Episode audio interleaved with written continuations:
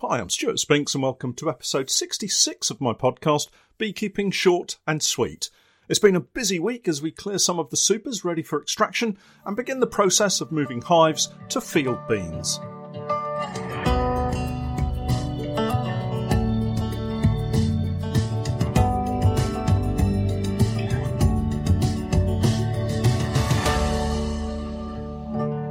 Beekeeping Short and Sweet, a beekeeping podcast for the inquisitive beekeeper with a short attention span. A beekeeper, in fact, just like me. This has to be one of the more exciting weeks of the year, as if beekeeping isn't exciting enough, of course. We've been through the long, cold winter. Well, it wasn't that long or cold, really, and that seems a distant memory now. And I always get excited about the start of the new season, but then we get really busy, and this year seems to have been quite swarmy, to say the least. I've managed to use that to my advantage, though, and have seen a significant increase in colony numbers by making quite a number of splits and collecting several swarms that I missed from my own colonies. I've had an above average number of phone calls relating to collecting swarms, the majority of them being bumblebee nests. It always surprises me that more people struggle with the simple identification of our bumblebees. That said, I guess people aren't quite so connected with the natural world, perhaps, as they once were. I was very lucky growing up as my grandparents lived in the countryside, we visited them regularly, and I didn't have the distraction of technology in quite the way that young people seem to have these days. Anyway, back to the excitement of this week. Firstly, my thanks to Steph and Pete, without whose help I'd really struggle. It's always nice to have someone to lend a hand, but also someone to chat to about beekeeping. It can get quite isolating if you're on your own beekeeping. I think it's just that we get so busy that we don't normally have much time to stop and strike up conversations. I have to acknowledge here that technology really does help bridge that gap sometimes. So I'm not averse to using the mobile phone when I'm out in the apiaries, as long as I can get a signal, of course. So I have my willing helpers on hand to assist with the lifting. And being on oilseed rape, we certainly need a helping hand. Some of the boxes were very heavy indeed. What I thought I'd do today is explain the process that I use to go from a hive full of bees to honey in buckets. I think my methods for handling the various parts of the job can be easily adopted and adapted by most new or growing beekeepers. And of course, I'm changing and adapting my various methods myself as our business grows and develops. I was chatting to Pete yesterday and described one of my funniest extraction day memories that I had when my brother came over to help me. This was many, many years ago now, I'm glad to say, and shows how we've taken some fairly large steps to get where we are now. We'd removed the supers from a few hives we had. I think there must have been maybe 10 supers of honey to extract. So you can see we were a very small enterprise back then. I had an old galvanized extractor and settling tank, not something you'd use these days, as everything has to be stainless steel or food grade plastic. But back then, we were both a lot poorer and a lot more naive about the ways of extracting honey. Anyway, I was living in a semi detached house with a very nice but small sun lounge on the back of the property, south facing, and absolutely lovely to sit in and have a glass of beer in the late evenings. This, however, was turned into our honey room and piled high with equipment and boxes. We'd picked a lovely day for extracting, but of course we had to keep the doors and windows shut to prevent any bees from sniffing out the honey and invading our workspace, not to mention getting into the house. Well, by the time we'd got ourselves ready to start, the sun was up, the room was hot, and getting hotter by the minute, and we were stripped down to shorts and t shirts. I think that's probably as much detail as I should go into regarding personal items of clothing, but being keen to maintain what we thought was a good level of hygiene, we both donned nitrile gloves and started the extraction work. At this point, I should mention the extractor was a manual hand cranked extractor that took just two frames tangentially. That's the kind where you have to extract about half of one side of a frame, stop the extractor, turn the frame around, extract the other side of the frame, and then turn it back round again to finish extracting the remaining honey in the first side. The idea being that you don't blow the wax in the frame by spinning it too fast on the first side right at the beginning. Well, we got started uncapping using a steam driven uncapping tray and an electric uncapping knife, and the temperature, as you can imagine, gradually rose and rose and rose. Nobody tells you that your hands can sweat as much as they do in those blue nitrile gloves, but sweat we did. We were drinking water as fast as we could just to allow our bodies to sweat it out, I think. Maybe that's a little too much detail, I do apologise. The upshot was that I think we may have invented the first isotonic sports drink, a combination of freshly extracted honey with, let's say, some liquid additives, natural salts, and minerals. It's about as much fun as you can have trapped in a sun lounge trying to extract honey on a blazing hot day. Suffice to say, all of the honey has long been sold, the lessons learnt, and an electric radial extractor purchased shortly thereafter. I like to think of it as a learning curve, and of course, I'm still on it.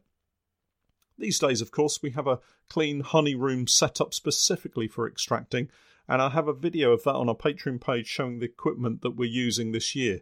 All shiny and stainless steel, thankfully. Anyway, more of that in a short while. Let's rewind to adding the clearer boards. Again, I posted a short video on Patreon showing what I use.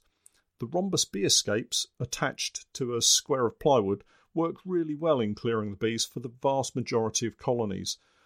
These are placed on an empty super for the bees to clear down into. Remember, you may have several thousand bees in your super, and these bees have to go somewhere when you're forcing them out of the supers full of honey. The clearer board goes on top of the empty super and the supers for extraction are placed on top of the clearer board.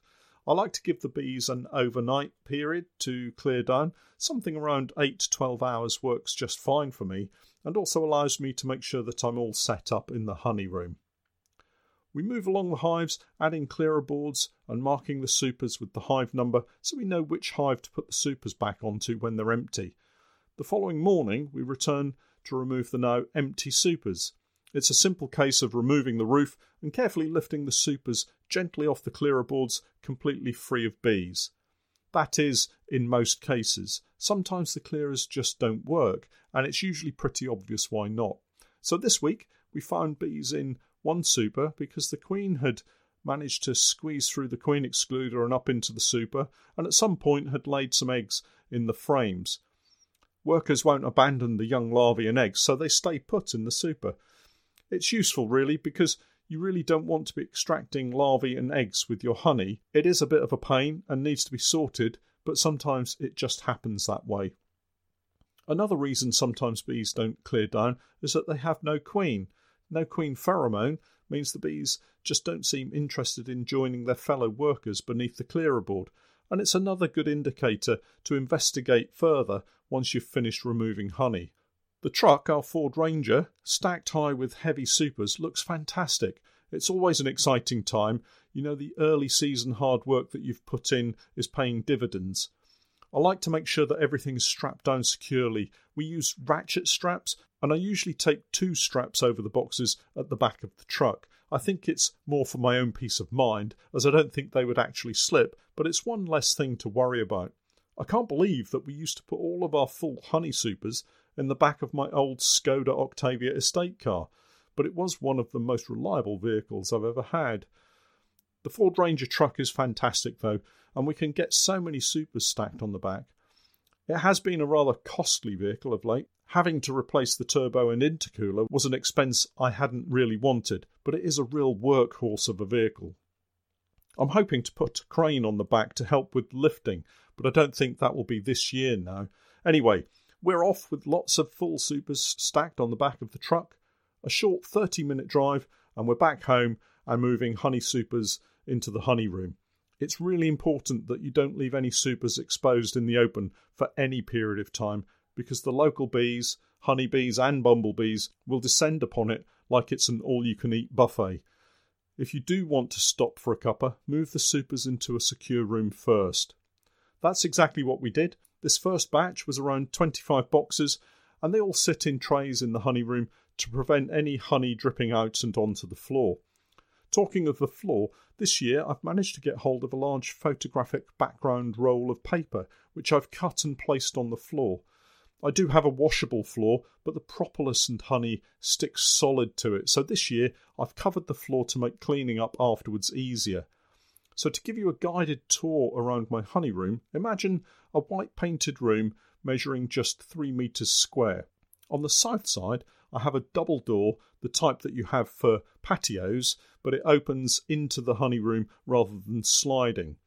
It was a cheap purchase second hand from someone who was having some renovations done and fitted nicely into the space. It's not ideal, but it does stop the bees from getting into the honey room. As we step into the honey room, in the bottom left or southwest corner of the room, we have the trays for the supers. I can get around 40 supers stacked into this space, more than enough for this little room. Moving to the left or west side of the room, there's a small window, and in front of that, we have our stainless steel table, and on that, we have a platform scale. It's actually a set of 500 mil square PET scales, the type that vets would use to weigh your cat or dog. I use this to weigh each box of honey before it gets extracted. On top of the scales, I have a kind of jig that pops up the frames from the super box. I saw this at one of the bee farmer meetings I went to and thought it was such a good idea. My wrists get quite tired after using a hive tool all day to pop up the frames out of the runners, and this simple jig pops them all out in one go. Genius!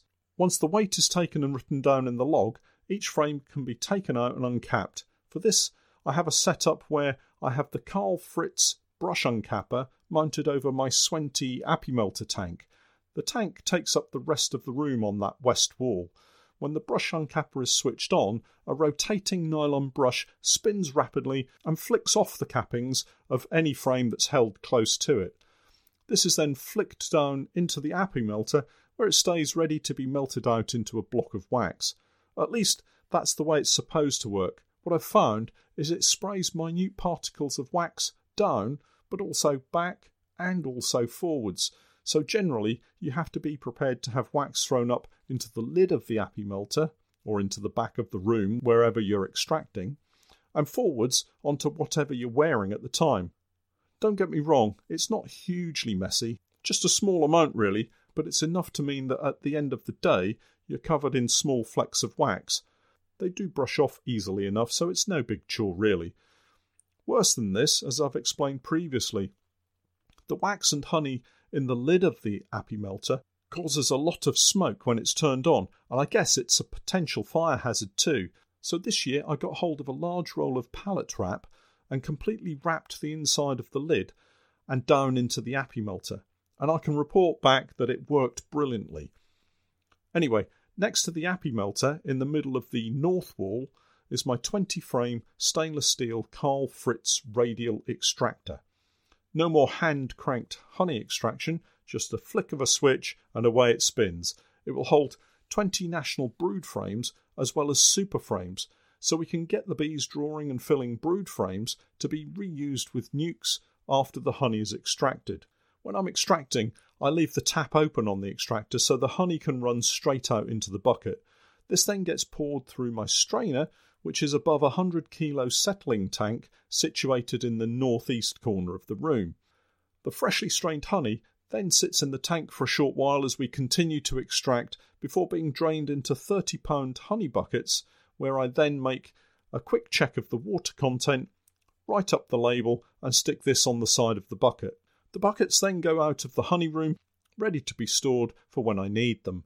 I almost forgot. Remember, we weighed the super before we uncapped the frames? Well, after extracting, the frames go back into the supers and it's weighed again to get a net weight. And a quick subtraction gives us an approximate weight of honey and wax from that super.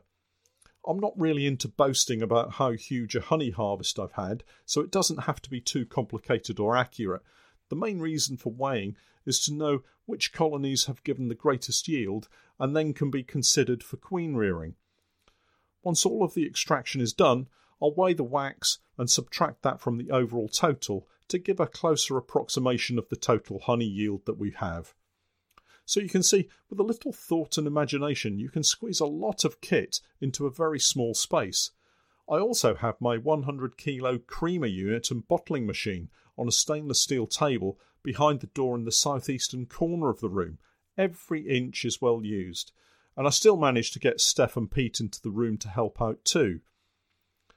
It all sounds quite straightforward and simple, doesn't it? Well, the reality is things don't always work out the way you'd like them to, and on this occasion I delayed removing the honey by about a week too long. The majority of the honey had started to granulate in the comb, which meant it couldn't be extracted.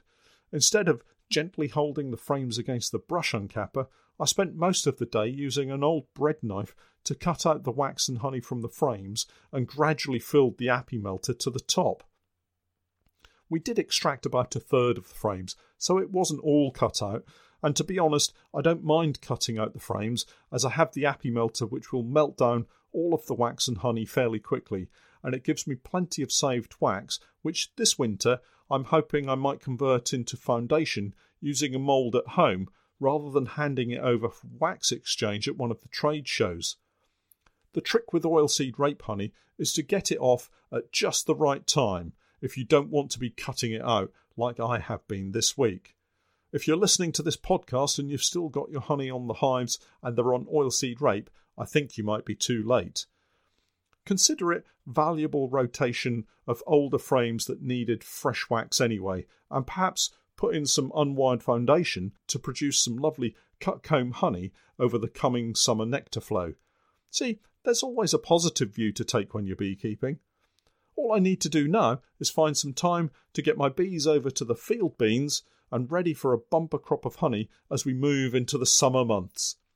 Well, that's it for this week. Thanks for hanging around until the end of the podcast and do keep the comments coming. I'm Stuart Spinks, and that was Beekeeping Short and Sweet.